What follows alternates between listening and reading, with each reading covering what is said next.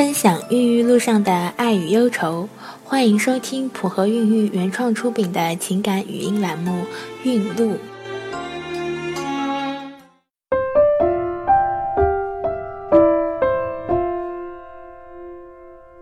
大家好，我是小何医生。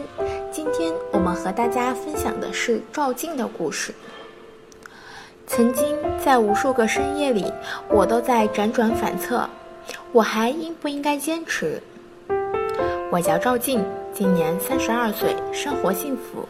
可是婚后几年，周围人都在问：结婚这么久了，怎么还没要个小孩呀？起初我总是笑笑，没有放在心上。可是次数一多，心里也起了小疙瘩。带着疑问，我去医院做了检查，结果显示居然是卵巢囊肿。自己的卵巢居然有东西，有可能怀不了孩子。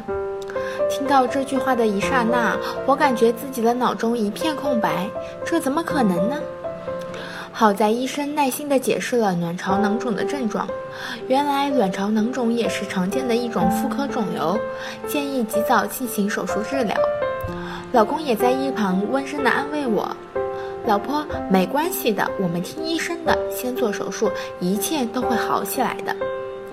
最后，我鼓起勇气进行了手术。病情复发，中药调理，如此反反复复，成效却不大。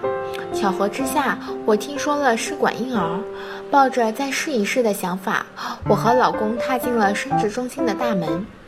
检查结果显示，老公的精子活力低，畸形率高。我的心里咯噔了一下，医生建议我们试试试管婴儿。进行了第一次的肠方案，却惨遭失败。医生怀疑是我的输卵管积水引起了卵巢囊肿，就对左侧输卵管进行了结扎。无奈，我和老公继续吃药调理，积极的准备第二次试管，然而结果还是失败。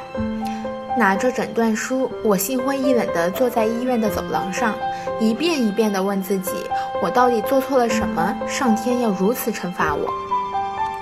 午后，母亲陪着我在医院的小道上散步，她跟我说：“女儿，妈相信你，无论你做什么，妈都会支持你。”我转头看着母亲，内心一阵酸涩，也涌起了一股劲儿。有着支持自己的母亲和老公。还有什么难关是闯不过去的呢？第二次试管不行，那就进行第三次。终于，皇天不负有心人，第三次的试管成功了。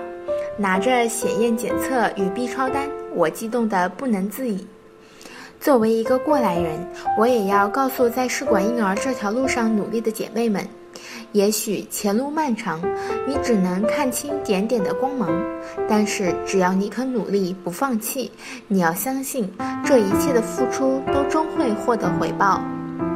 这就是今天的孕路故事，普和孕育祝您一路好运。